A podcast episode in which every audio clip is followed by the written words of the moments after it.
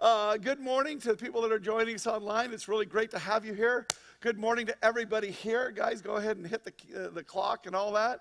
Uh, I want to tell you right now, fasten your seatbelts. It's going to be a very interesting ride today. Okay? Two weeks ago, I went out on Monday morning and I asked the Lord, you know, as I always do, what am I supposed to do? And He led me to go ahead and look at the next section in Luke. Understand, every week, I don't know if we're going to be in Luke or not because I go out and I say, What do you want to tell? And if he says something in Luke, I do Luke. And if he says something not in Luke, I don't do Luke. Okay? Um, there's somebody, I, I sent it, I got to say this really interestingly. There's a slide that I have in the deck from somebody who didn't give me the approval to use it yet. It's at the very end of the sermon.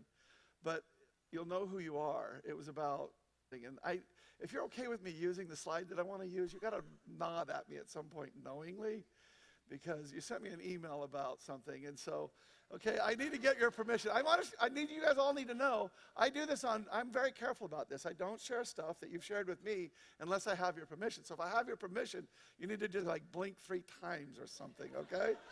Because I see you here and I, okay, all right, all right. I sent you an email this morning to try and get permission when I realized I could use it. Okay.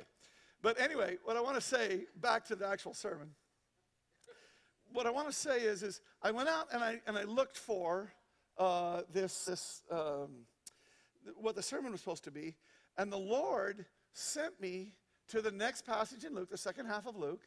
And what I'll do when, when that happens, I'll read not just the passage I think it might be, but I'll read quite a ways in.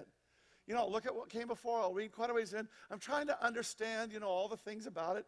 And, I, and, and all of a sudden, as I started looking ahead, I went, first of all, I don't want to do this.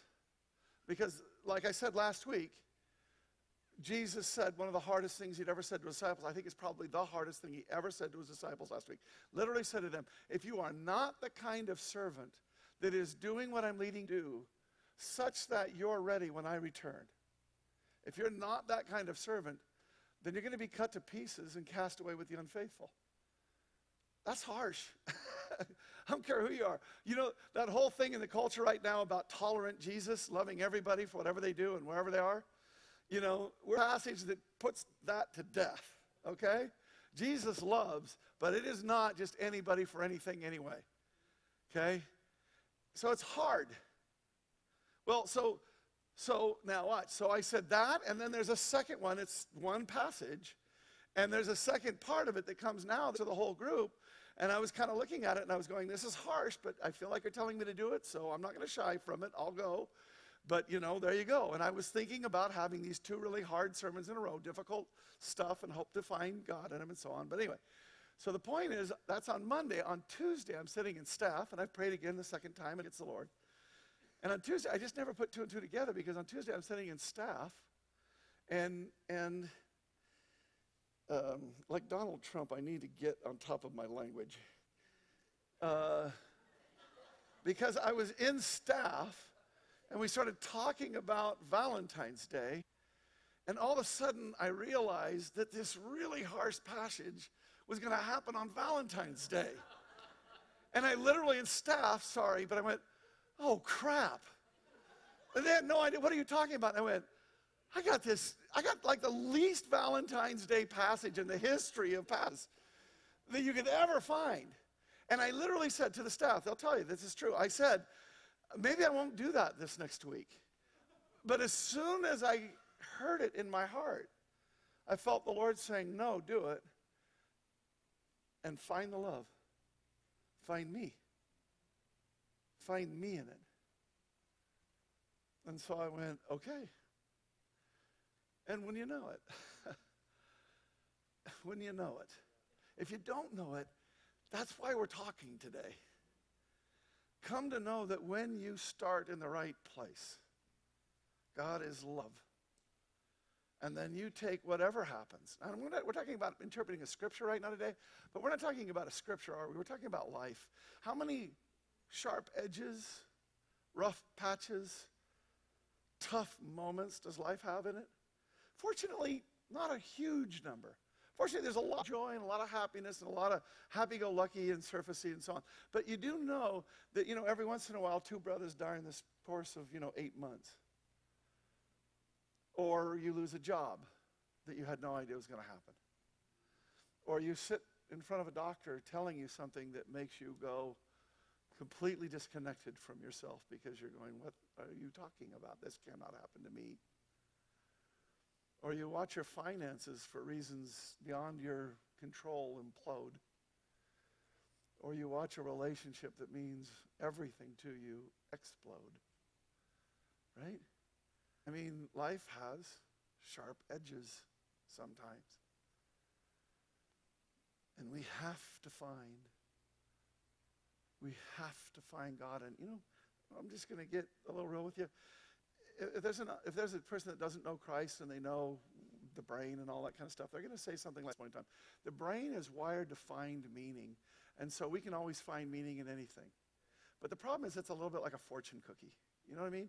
I mean, it's a very generalized thing, and you can make it up as to how it fits. Here's the difference between what I'm saying right now and that. What I'm talking about right now is when it's so specific God is doing, and it's so particular, and it's so finely tuned in important ways and in tangible ways to you, to how, what He's doing and how He's doing it that it isn't a generalized thing that you're applying. It's a miracle. It's a God who's got you on a journey and who, in love, is walking you through a sharp edged moment. So that not only do you not die from it, but you find glory in it. Have you ever noticed? I'm going to really date myself right now because this doesn't really happen anymore so much. But back when I was growing up, there was pretty much rock and roll, and then there was Captain and Tennille. Okay? right? There might have been some Motown in there too, but you know. But really, there was kind of this pablum, what we called pop, and it was saccharine. You know what saccharine means? It just means sugary. It means like, it's so sweet, it's like yuck. And there'd be all these, you know, love, love will keep us together. You know, you're like, it was a song, you know, but like, you know, you felt embarrassed if you liked it, you kind of thing. You know what I mean? But then there were these bands like, you know, Led Zeppelin or Rolling Stones or, you know, people, you look at the Rolling Stones and the first thing you have to say when you look at them is, how are you people still alive? right? I mean, this is a miracle. Just look at you. You know, you look literally like you've been put together with wires and you're being held together. You know what I mean? Right? I mean, there's rough edges right there. And yet they, they come out with a song, Angie, which is one of the most beautiful love songs ever written. It's like the people that have that have a that know rough and sharp. When they find love, it's richer and deeper. It's not surfacey. It's the kind of thing that can survive the death of brothers and the pronouncement from a doctor. Right? We need this. this is life in its real way. And even more than that, it's not just life in its real way. Here's what I think God's trying to tell us today. If you will trust first and foremost that I really am love, I feel like this is what the Lord's saying. If you'll trust first and foremost that I really am love, and you'll look for how that's true in absolutely every situation, no matter how rough the edge is, no matter how sharp it is, then you will find the deeper love that I am. A deeper, richer, fuller, more glorious, more incredible love.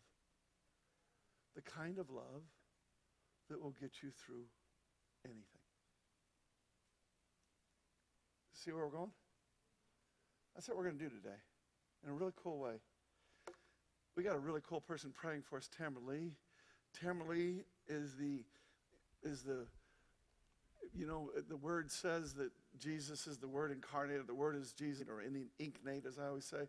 You are the expression of somebody who just is pursuing God at every moment, no matter what it is, in every way.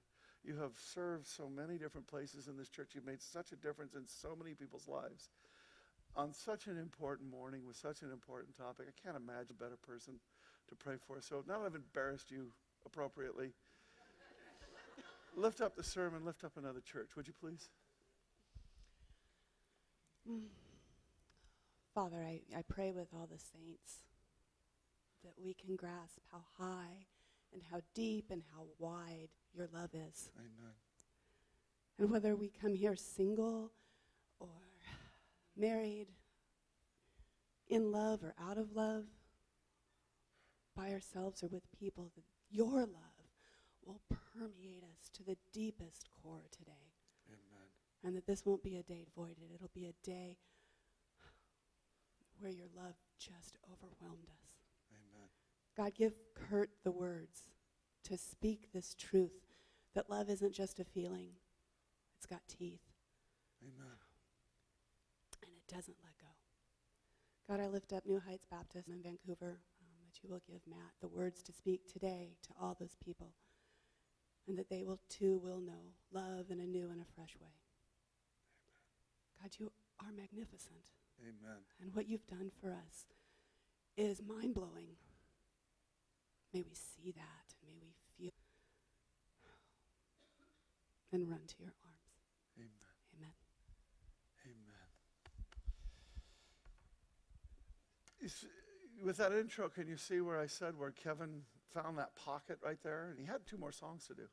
And I interrupted worship the other day, so I was careful about that. But, but Kevin had two more songs to do, but he found a pocket what he thought was the Lord, and he rested in it. He didn't know what the sermon was. He didn't have any idea. But the bottom line is, is God knew what the sermon was, and God wanted us to rest in this pocket of love and to start challenging ourselves to understand, do you really know my love? Do you really know it? Do you really have it at the most difficult moments? And by the way, I want to say there was a one of my favorite people around here that came up with a with a word that she just hadn't ever spoken before on a mic, so she wanted to get it cleared by somebody, and nobody got to her. And it's too bad because the word was absolutely spectacular and perfect in the moment too. So the fact is, the Lord's trying to speak this.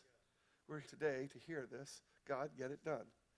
So if we're going to do this, I want you to think about something. The, the word hermeneutic is really simple. Here's what it means interpretation. It means you're reading a passage of Scripture, how are you supposed to understand it?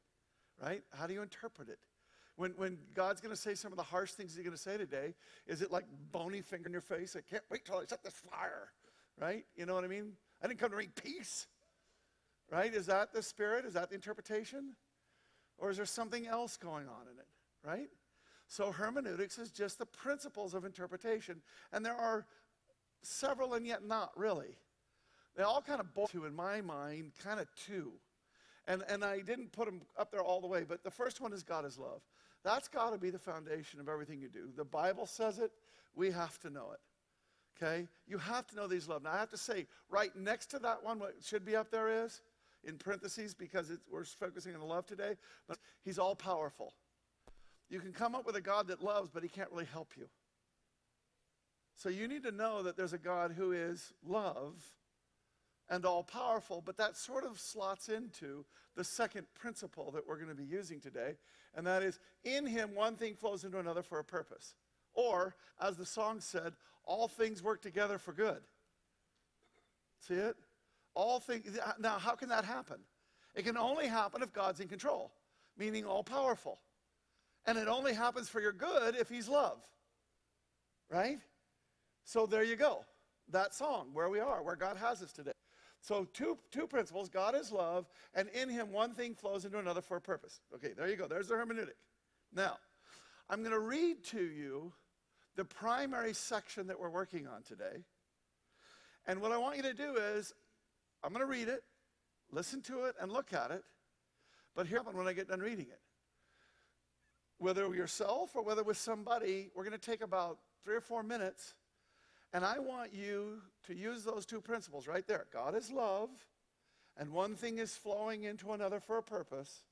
I want you to use those two principles, and I want you to work on this passage and come up with a reason why these particular words are actually revealing God's love when they so easily could be revealing something totally different than that. Watch. I have come to set the world on fire, and I wish it were already burning. Happy Valentine's Day. I have a terrible baptism of suffering ahead of me, and I'm under a heavy burden until it's accomplished. Do you think I've come to bring peace on earth?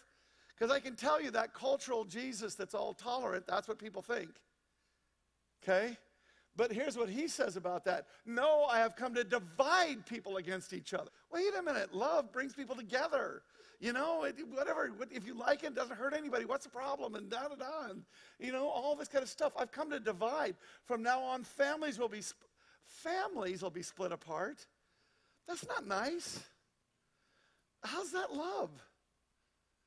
What do you mean you're going to split apart families? That's bad. Families are going to be split apart. Three in favor of me, two against, or two in favor and three against. Father will be divided against son, and son against father, mother against daughter, daughter against mother, mother in law against daughter in law. Well, that might be a little. Uh, daughter in law against mother. Just a joke, a cheap shot, okay? I love my mother in law. I'm lucky on that one, too. Fortunate and blessed.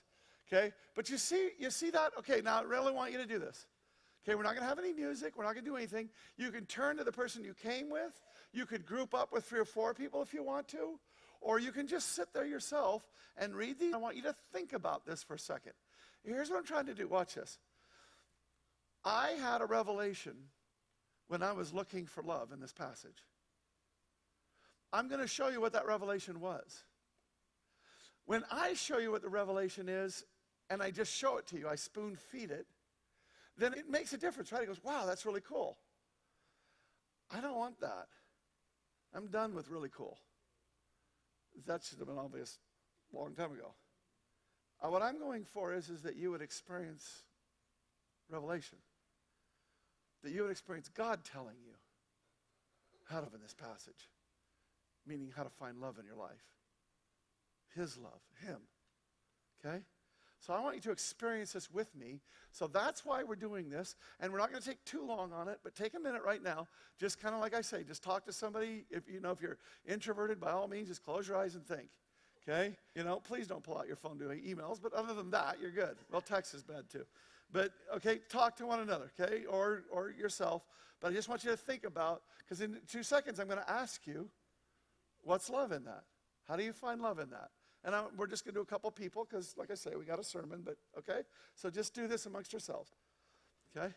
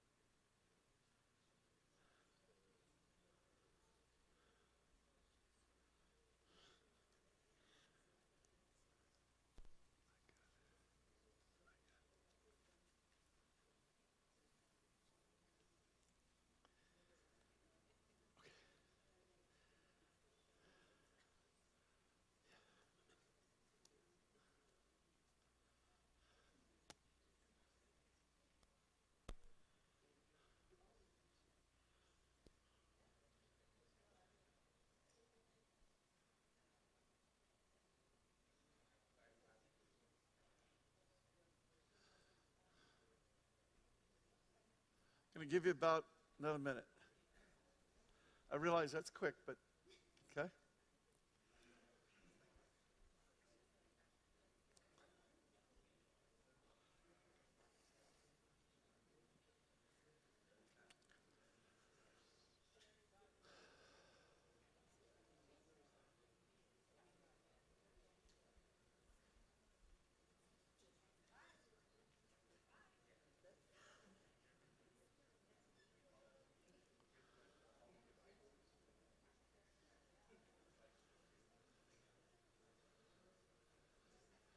Okay, I think we have we have a little flow going here. All right, so um, raise your hands if you want to just. We're going to do th- two or three of these.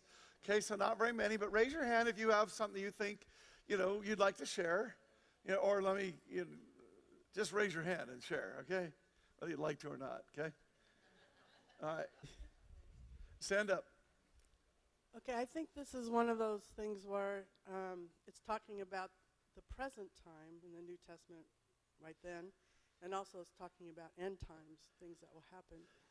And um, I see Jesus is saying that he's going to set the world on fire right then, when after his um, death, uh, because everyone's going to have to make a decision then. And then also he's going to, there's at the end times, the world is the worldly things are going to be destroyed. Yeah, Um, definitely. It's referring to all of those things, definitely. so I see him saying, um, the peace that's on earth is, is no longer going to happen because people are going to have to make a choice. They're going to have to make, choose him or not him. And just like uh, the Muslim families, when somebody comes to Christ, the families are separated. Yeah. And this is what's going to happen all over in all the Yeah. families. You might be in a family that's, good. that's happening. And, um, and it's, it's, he's just, the, it's the wheat and the shaft or whatever in the Yeah. fire.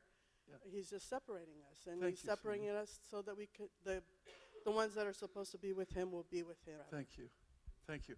I saw, Rich, do you have your hands up? I see a lot of hands going up. We'll get to Greg too. Is there somebody, where's the other mic? Where are you? Are you with somebody right here? Uh, go ahead, right there. You got to stand up, give us, give us your name. You're Becca somewhat new here. My name is Becca Joe, and um, I think that this comes back to a proper understanding of eternity. That um, we look around and we see that this is life, and God says this isn't your life. This is temporary. And and He came so that we could live abundantly Amen. and and his love says i want i want what is best for you not what is most comfortable Beautiful. for you Beautiful. i want what is best for you and what Beautiful. is best for you to be with me for all of eternity Beautiful. Beautiful. Rich?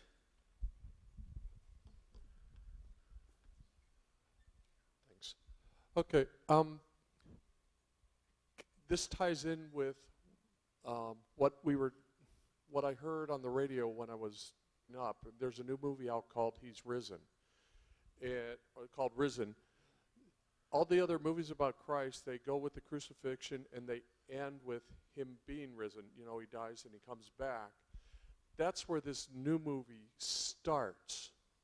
Huh. And as I was thinking about it, what it's showing you, it's really the impact of Jesus' life and the impact of his love that he has on us.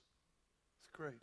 And um, one, one of the there's there's so much more that goes on, but it talks about when Peter got up and stood on the day of Pentecost. They had the tongues as of cloven fire, and he said, "The promise is unto you, and unto your children, and unto all those who are far off, even Yeah. as many as the Lord your God shall call." Yeah. And what God's doing is his expression of love is that there was no way anybody could reach God. Okay? They tried for 2,000 years. Jesus is the first one. His sacrifice did it. God received the offering. He set us free. It was the it was exhibited by the curtain in the temple renting, ripping apart, the earthquake. And then you see how Christianity came and swept the world. And it's basically because he set us free. We have a choice. It's good, Rich. We have a choice, and that's what's going on. And that choice is what is the division up there. Yeah.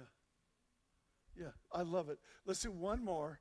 There's lots of hands that went up. Let's do one more. Let's go all the way over there. Oh, where are It's you? actually Greg. Okay, Greg. Greg, sorry. I, I know there's lots more. There's going to be more opportunity. Go ahead.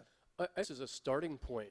Um, and I have seen division. I have, when I, I remember when I first got saved and give testimony to people, there's a dividing line. I mean, it's like you got to be kidding me. You know, you've done what?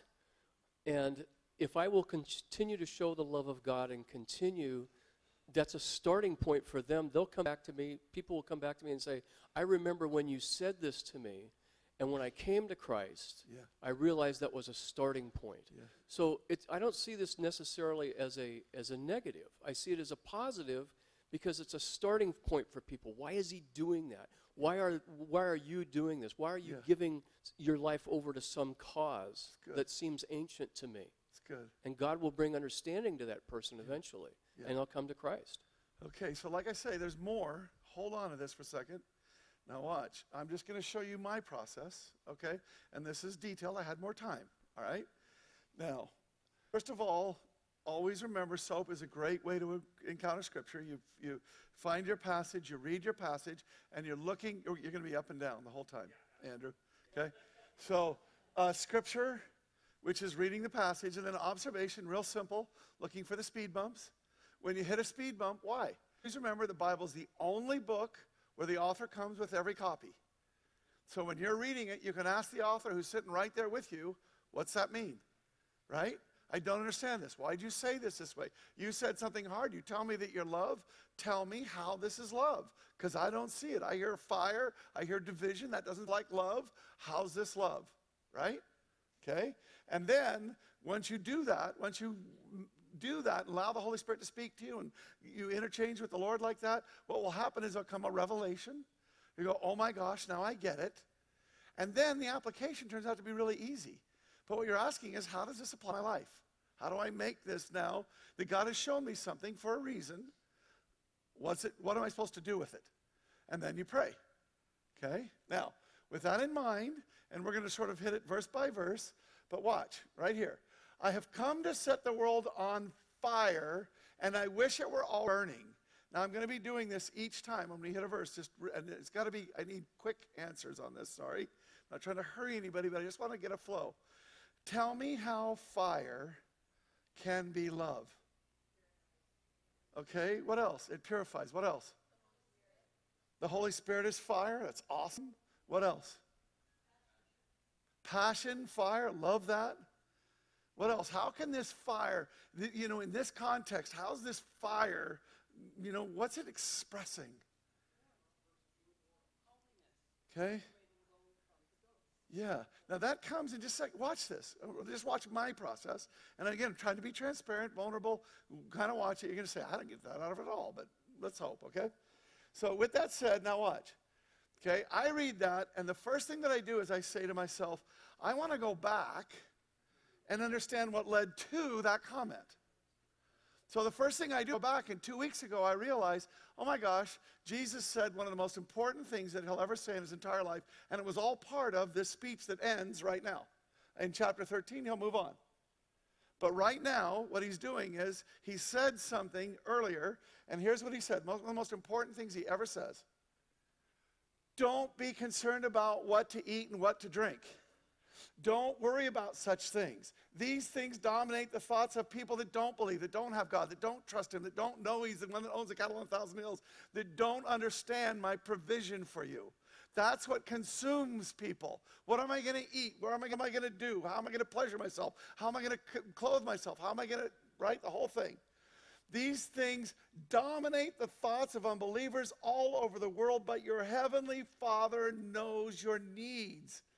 So instead of being like that, consumed with what you need and you think, instead seek first the kingdom of God above all else. Now, this is NLT, and it's the one little place where I, you know, sometimes NLT will make things very readable, but it'll kind of end up missing just a little something in it.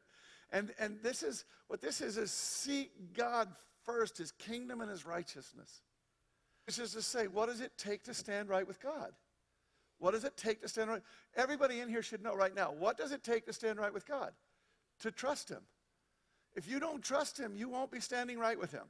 You'll find some other reason to be in some other place, right? Now, love is the foundation of that. You love him, you come to know who he is, you begin to trust him, and now you'll stand there no matter what. And what he's saying is, you do that, and everything else gets added. See it? Okay? Now that's important. And then what comes next, it puts it into context because now he says the he says to the disciples when he says, If the servant thinks my master won't be back for a while, so he begins beating the other servants, partying and getting drunk. Let me paraphrase. If he begins doing his agenda because the master isn't going to come back and he thinks he can get away with it and do whatever he wants to do and surely clean up his act when the master comes back, right? If you think that you can do that, if you think that you can pursue what you want, if you can think what you can pursue what, what you desire, knowing that it's not necessarily a good thing, but hey, why not? What's it matter? Then what ends up happening is the master returns unannounced and unexpected, and he ends up cutting you in, and banishing you with the unfaithful.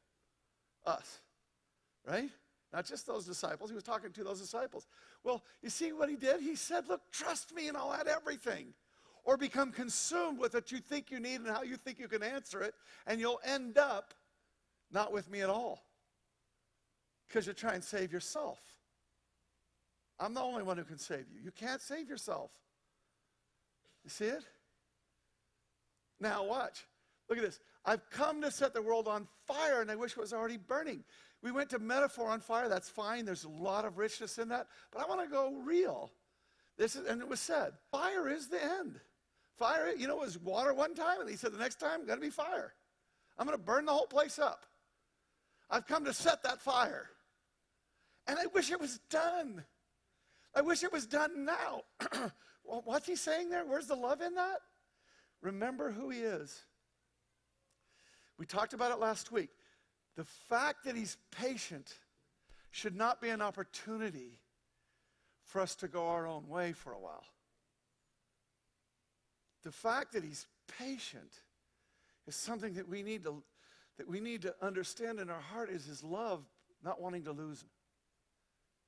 He's putting up with things that people are doing because they have an opportunity to come. Because it's not to the end yet. But he wants it to be to the end. But just watch his heart here. Watch.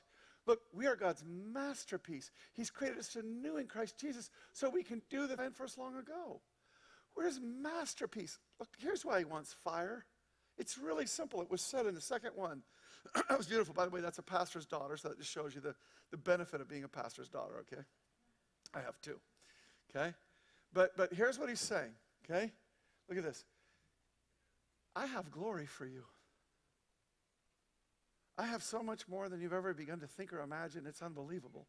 You can't even begin to comprehend the things that I have for you. And you're stuck in the mud, wallowing around, fighting the other dogs for the scraps. And it kills me. This is not what I made. This is not what I intend. I wish I could burn it all up right now and get on with it, what's to come. I wish I could get rid of this. Right? But there's this problem, and that his character and his nature is the Lord passed in front of Moses. This is when Moses, by the way, I love this. Moses has been speaking with him face to face, and God's already said nobody gets to do that. But the more time that Moses spent speaking to God face to face, the more he realized that there was things about God that God wasn't showing him. See it? Yeah, well, I can't. Do you get it? And then what he finally gets to is, is that he says, Show me that other stuff. And the Lord says, I can't. You die. But I will do this. I'll put you in the cleft of a rock, and I'll put my hand over the cleft, and I'll pass by, and I'll pull my at the very last, and you can see my glory. Seeing it from behind just for a second, Moses falls down as though dead. But watch this. As the Lord passes, he's telling Moses who he is. Got it. There is more to me. So let me tell you who I am, is what he's saying. The Lord passed in front of Moses, calling out, Yahweh, I am. That name, Yahweh. The Lord, the God of compassion and mercy. I am slow to anger, filled with unfailing love and faith. My love never fails. I lavish unfailing love to a thousand generations. I forgive iniquity, rebellion, and sin. Now, don't be fooled. In the end, I really did give you honest to goodness free will. And I really will let you exercise it. I will be enormously patient with you that you would have every opportunity to repent. But if you refuse, in the end, do know something about him too. And that is, I do not excuse the guilty. I lay the sins of parents upon their children, their grandchildren. It affects the entire family. As a, as a, as a person, family was not Christian. And frankly, even though we had every advantage, the lack of Christianity was showing up big until God miraculously saved the entire family. And now we have this black and light. I always hate black and white. Can I say that? I always hate using that. I, dark and light. But the fact of the matter is, we've got dark over here, and what he's saying is, is I do not excuse the guilty. I lay the sins of the parents upon the children and grandchildren. It affects everybody even the children of the third and fourth generations. We are now affecting, because we all became Christ lovers, we are now affecting the generations that follow us. We're turning them into people that love God. Love them from the very beginning, love Him from the very beginning. It doesn't mean they don't make any mistakes. It means that they know who He is, they're following Him. And you, did you ever see the study that was done with Jonathan Edwards?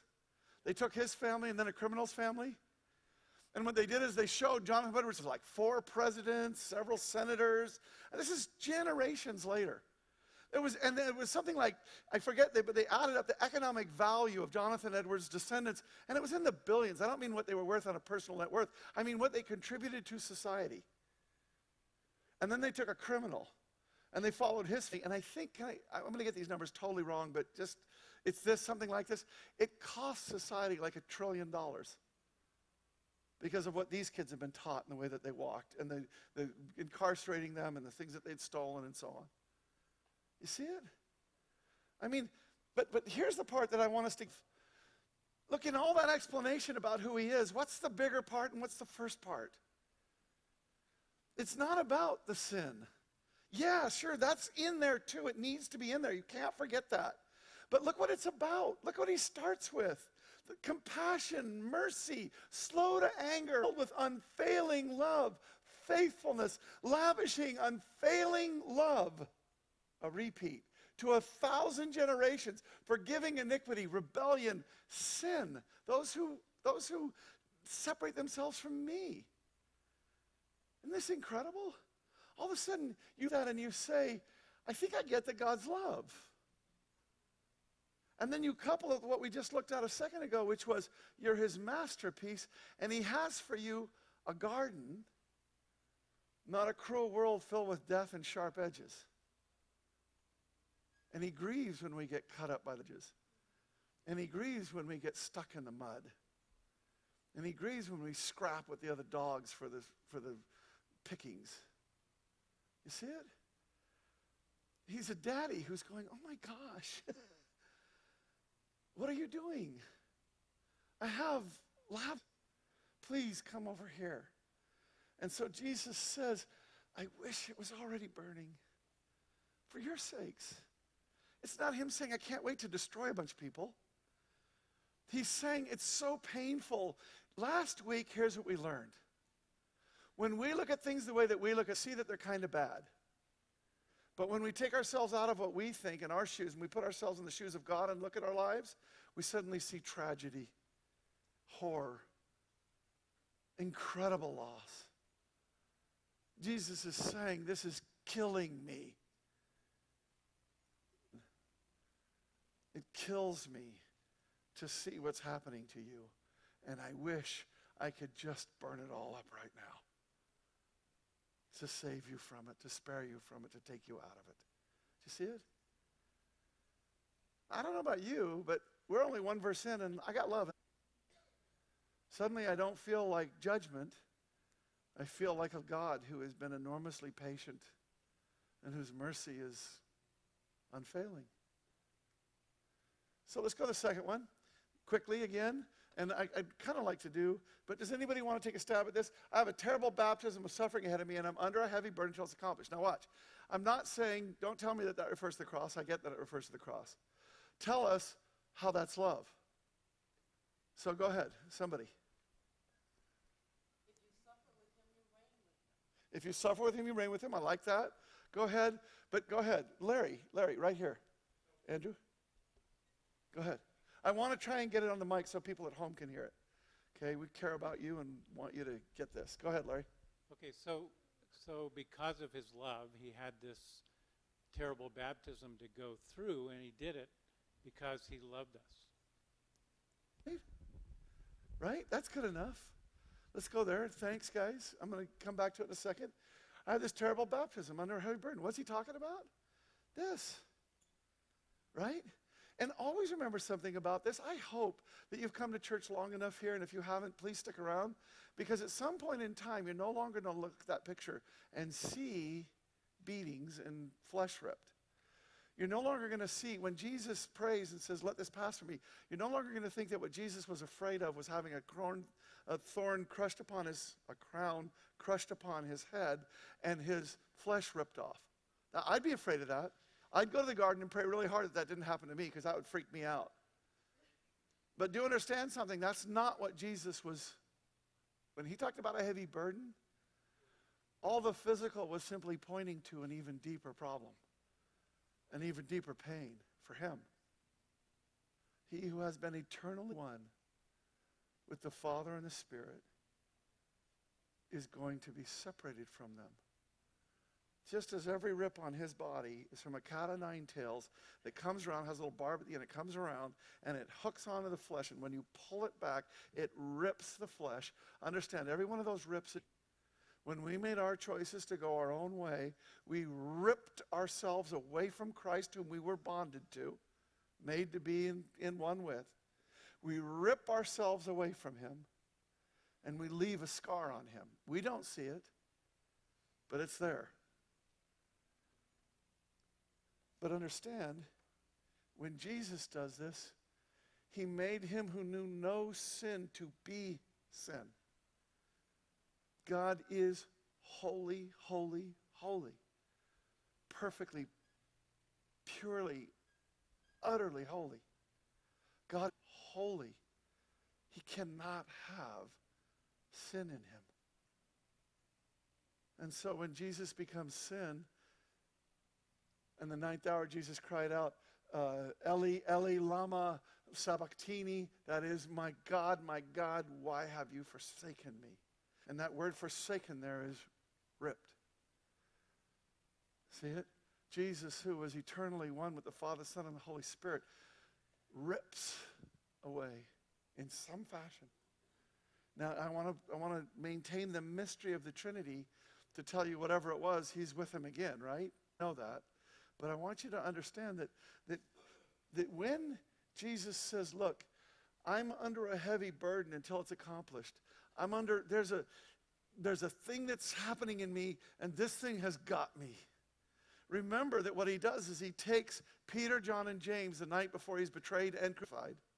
He takes them up to the Garden of Gethsemane, Gethsemane, and what he says is, My soul is swallowed up in sorrow to the point of death. Do you see it? And then he tells them, So wait here, don't fall asleep. Wait with me. Pray with me. I can't take it. I need help. They, of course, fall asleep. But then he goes on, going a little further. He falls face down and he prays, My Father, if it's possible, let this cup pass from me. Okay, how do you get to heaven? You'd be a good person, You'd be nice to people. You have good thoughts about them. You don't harm them. You don't be a jerk. Right? You be nice to people. That's how you get to heaven, right? Well, if that was the case, then God would have said, because Jesus was God, and the Father certainly would have said, Ah, Jesus, you don't have to do the cross, just be nice. Right? Just think good thoughts about people and don't be a jerk. Right?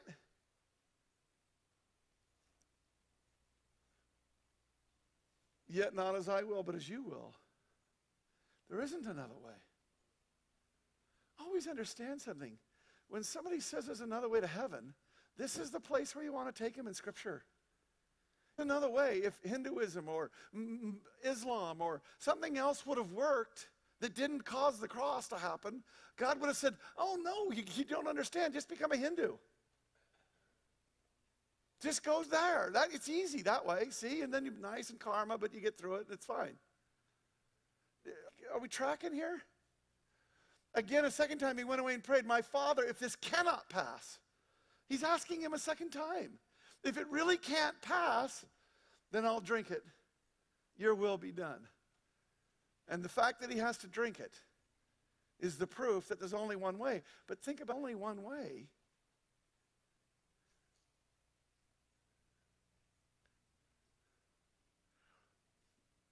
Then that's God taking upon himself what was due you and me. And there was only one way. And that no longer is a gruesome, bloody picture, that beautiful picture that could ever be. Yeah, I get it. It's from a hard rock band. It's got a sharp edge on it. But come up with a definition of love that's more rich and glorious than that. Because there isn't one. That's it. Right? And it's so great that even though it's got him weighed down, he takes it. Now, watch this.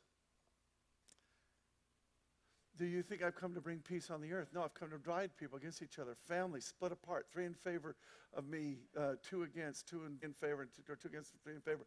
Father be divided against son, son against father, so on. Division. Okay, let's try it again.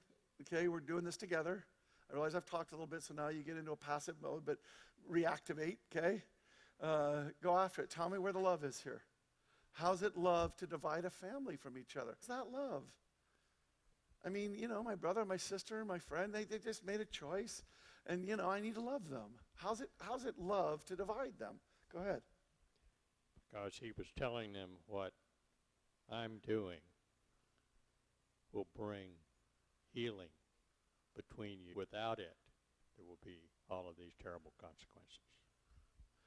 I love where you went with that. I think that's, that's really nice. Go ahead, Kevin. Uh, so sometimes Jesus says something that causes something, like "Let there be light," and then there's light, or "Let this tree Yeah. never grow fruit," and then it doesn't. And sometimes Jesus says it's like, "This is a true sentence that I'm about to say, and it's true whether or not Jesus says it or not." And so I think this is with that, where he's saying, "This is going to happen regardless of whether or not I tell you. There's going to be division because of me." And so the love is, I'm telling you in advance so you're not shocked when this happens. Oh, I love that. That's better than what I got. Wait till you hear what I got.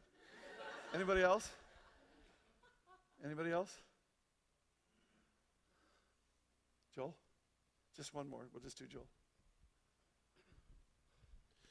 So, what I see when I read this passage is God saying, This is the moment where I'm going to put you all in the position where you're going to have to make the decision.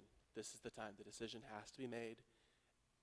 And I'm going to light the fire, and the fire that's going to consume the earth is you all have to pick me or not pick me. That's right.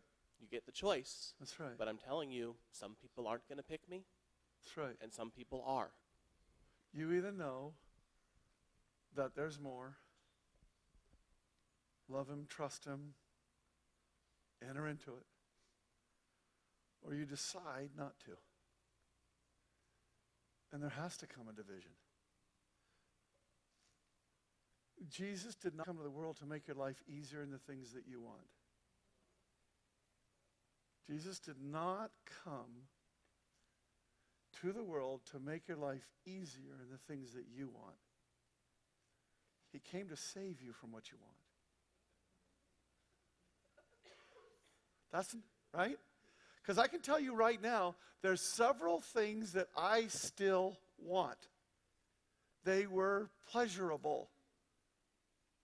What I can tell you is, I make a choice to divide myself from them.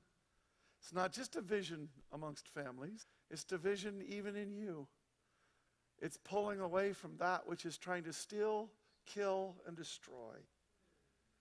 That you might walk into that which is gloriously eternal life. This is what he's doing. You've got to make a choice. And when you make that choice, there's going to be people that don't like it. And that's going to cause a division. Is it more loving to love a person that's going over a waterfall that they can't see to their death? Is it more loving to be tolerant and accepting of their choices? By the way, we need to respect their choices. God gave them free will. We need to act as if they've got it. Right? but it doesn't mean we have to agree with it. So is it more loving to let them, even though they end in their death, or is it more loving to do possibly can to keep them from doing that? And that doesn't mean, by the way, going home and telling them what a jerk they are because they don't know Christ and what a sinner they are. Because that doesn't save anybody. It's not up to you to communicate what you want to communicate. It's up to you to communicate what's going to be effective for them. You've got to find the best possible shot. If you really love somebody, what will you do to change how you're presenting? You'll change everything, won't you? I mean, you'll do anything, wouldn't you? That person that you really love? There must be divisions among you so that you have God's so that you who have God's approval recognized. There is going to be a real consequence of this choice. And you're going to see families like mine that came to Christ by God's miraculous hand and have lived in a really incredible life ever since. Not that it didn't have some sharp edges. But anybody looking at our family over the long haul would say, well, there's the difference between knowing Christ and not knowing Christ. And we had everything before and after, the way the world looks at it. But even people from the world standpoint would look at what we have after and they would say, man, you guys have given away everything. You've poured yourself out. You've poured yourself out for people. You know, that's commendable. That's awesome. And that's not to pat anybody on the back. That's just to say Christ makes a real difference in a life. Now, watch. Remember, the first principle was God is love, hermeneutic principle. The second one was everything's a flow. Now, watch this. You could read this next little section and say, oh, well, he's moved on to another topic now. This is a separate topic, and you could preach this all on its own, as its own principle, and you could still do that and get away with it. It's fine. But the bottom line is, is I want you to do something else. I want you to tell me why this passage right here connects we've been talking about. How does it connect? How is it a continuation of God trying to show you that He's love? So watch. Then Jesus turned to the crowd and said, When you see clouds beginning to form in the west, you say, Here comes a shower. And you're right. When the south wind blows, you say, Today will be a scorcher. And it is. You fools, you know how to interpret the weather signs of the earth and the sky, but you don't know how to interpret the present times? What's he saying here? Somebody. Connect the dots to us. Connect what just came to what's coming, what he's saying right now. Why does he go here? Why does the Holy Spirit take us from that thought to the thought? What's the connect? Go ahead. Go ahead. Back here. Thanks, Adam. You get a gold. You get to talk again because you got a gold star for the first great answer. it, it goes back to eternity. He says he's saying you're fooling that I'm here to speaking specifically to the Jew, Jews to save you from Rome. I'm not here for that. He says you're foolish when you think that I'm just here for your physical comfort. It's good. It's good. Who else? I love it. There's one right in front of me. Kay, we didn't get yours, so we get you now. You know, this is just a simple picture the Lord gave me this morning early, but it sums up, I think, what you're talking about. And I saw this beautiful red heart, a big box, beautifully wrapped box. And inside were dark chocolate cream candies, which are my favorite. And the Lord's the kind of life I desire. It's pleasurable, it's tasty, it felt warm and comfy. Yeah. And the Lord says, You know, it's like um, Stephanie this morning, it never satisfies. That's not what's going to satisfy. Yeah. To the side of that, he then showed me a human heart that was torn and had ulcers in it. And he said, That's true love. You have a choice. Which one are you going to choose? Wow. I love it. One more. Go ahead, Kelly. Thank you. He can catch it. Just throw it on him. What? Okay, all, all, the, all the musicians saying, don't be throwing our mics. Go ahead, Kelly. Quick, you know, but Give me the connect. for for me, a lot of it is, you know, the godly values or the earthly values. Our human nature wants to go with these worldly values, right? And Christ is talking about the godly values and giving up ourselves to serve Him. And right now, we're coming into the time where the promise comes true, right? And, and there's going to be a separation between us and them. Yeah.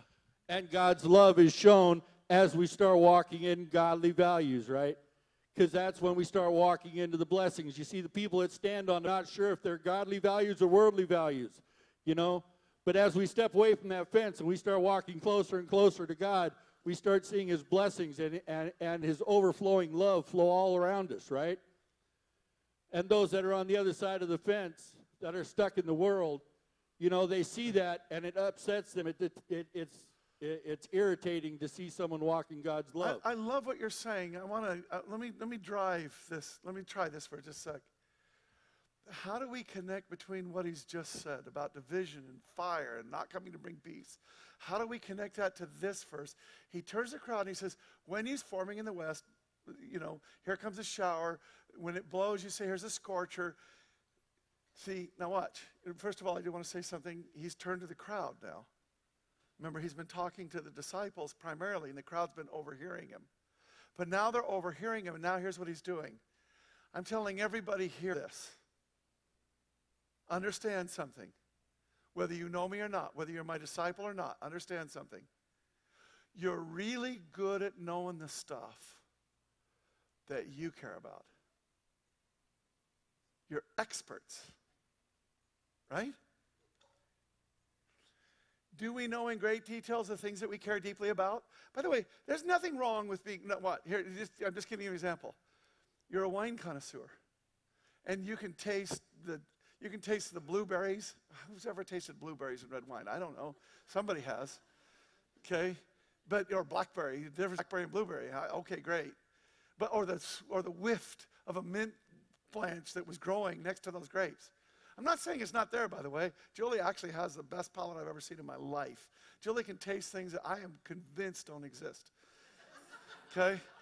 Except I know they do because she's right. I mean, she's just amazing at this. But, but I want you to see something here. You can become an ex. There's nothing wrong with being an expert in things, right? It's fine. If you're the kind of person that God built to be curious about things and to learn a lot about them and to really understand them, that leads you to God. Everything that God made, if you'll look carefully, points you to God. So there's nothing wrong with becoming expert about things in the world. The problem is, is when it's your poison. You become an expert. How well do you know the stuff that's your poison? Right?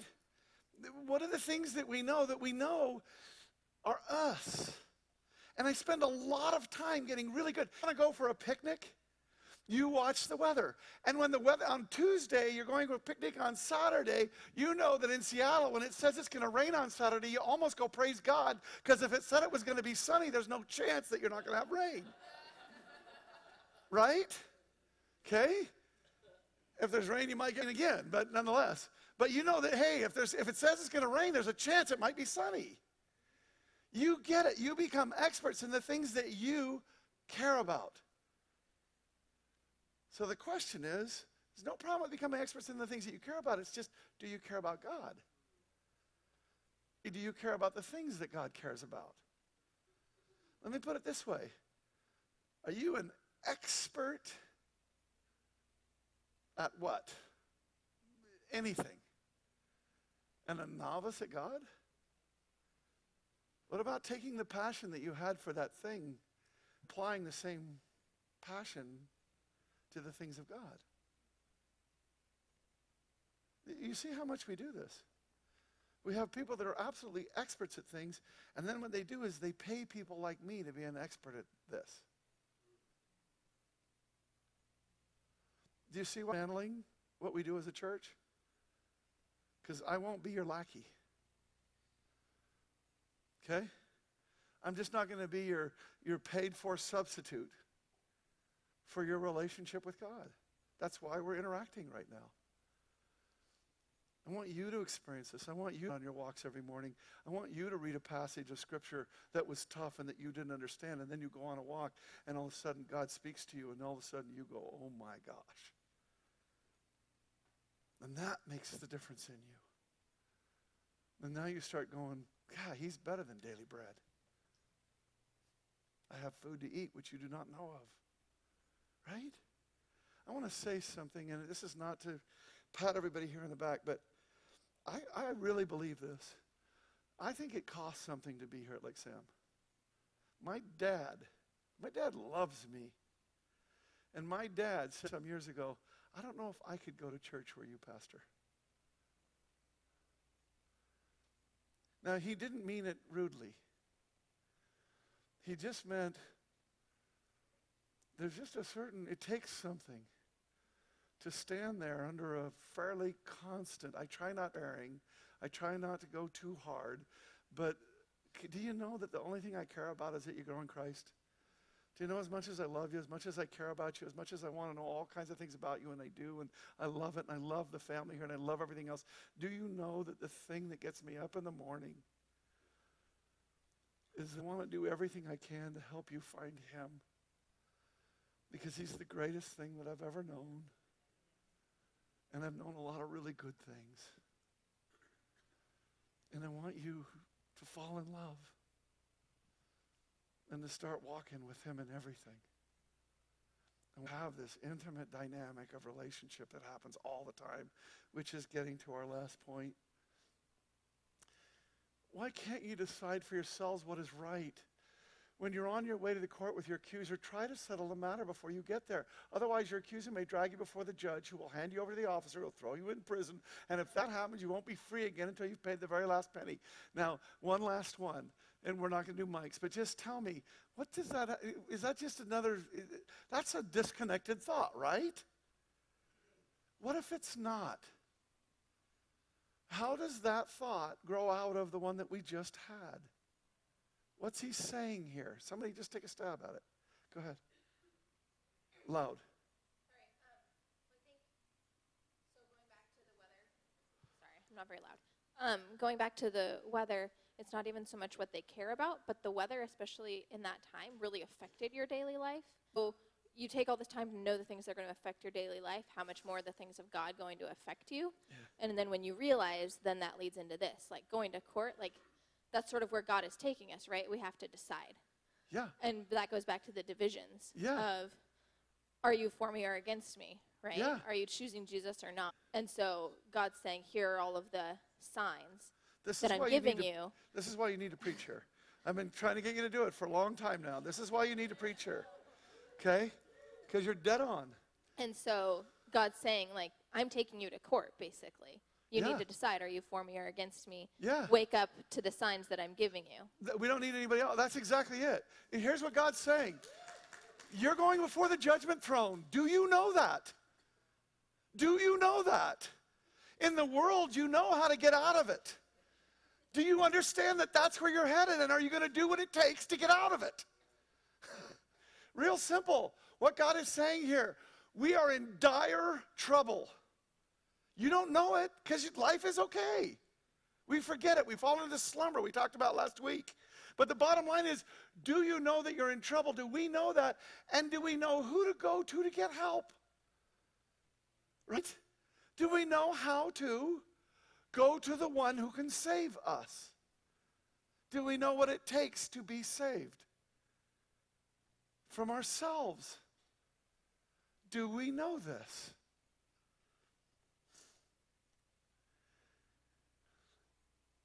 God causes everything to work together for the good of those who love God and are called according to his purpose for them. That's the song that Kevin parked on. That's the final scripture of this sermon. That's because God wanted to say something to us today. And here's what he wants to say, and I want you to do this right now with him for just a moment. I want you to just close your eyes, and I want you to think about a rough, sharp edge in your life. Somewhere where you had forgot that his love is faithful, that his love is never ending. Someone wondered, how could you have let that happen? Because you don't see the through line.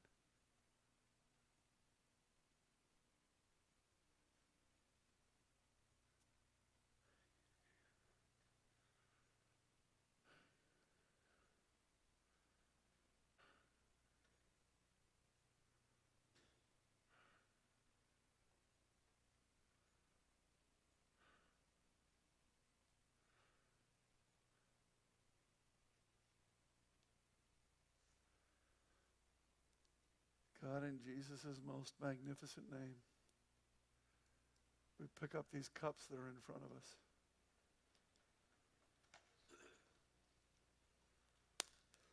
Take that second cup, that bottom cup, in which is his body broken for us. And we recognize, dear Lord God, we recognize some of us for the first time, some of us in new ways, but we recognize, God, that we have forgotten that your love is unfailing, that you're always working all things to good. We've forgotten, frankly, that I am is love. And so we've let things steal and kill and destroy us. And we've wondered where you were. And we've interpreted the book that you're writing in our life. And so we rebuke that and we turn from it. We put our finger in here to break it, to acknowledge that we've done it. But we turn from it in Jesus' precious name. I just have to tell you, that's the, that's the greatest sound I hear every week. People putting their finger in there and breaking that bread, saying, I know how I broke my life. And I want, I want to be healed.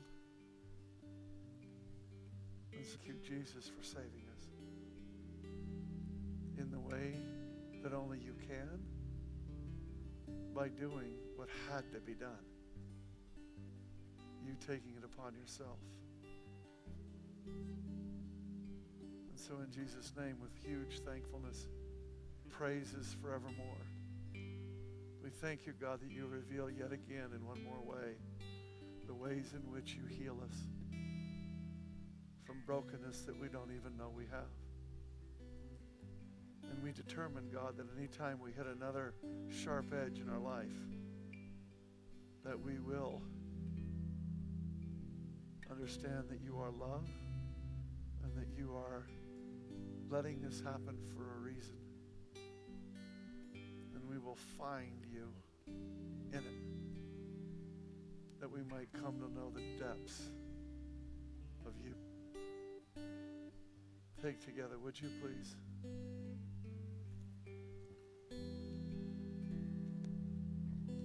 Now, in Jesus' name, we lift this cup in which is the life,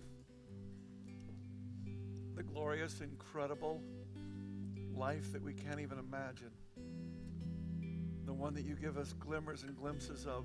The more that we simply obey, the more that we follow, the more that we go after, the more that we orient ourselves completely and utterly to you, the more do we enter into it. Doesn't mean it's all easy. There is a cost but all the glory surpassing.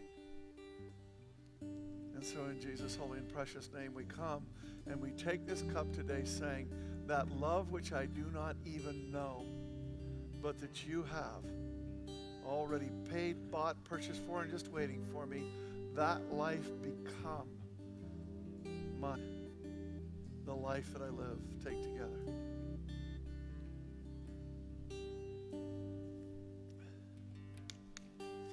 I love this church. I love you. I am so, I wrote a very, got up very early this morning and wrote a very lengthy email to somebody about what's going on in this place, what the Lord's doing as He leads us week to week. Thank you for being part of that journey. Ushers, thank you for coming forward. I want to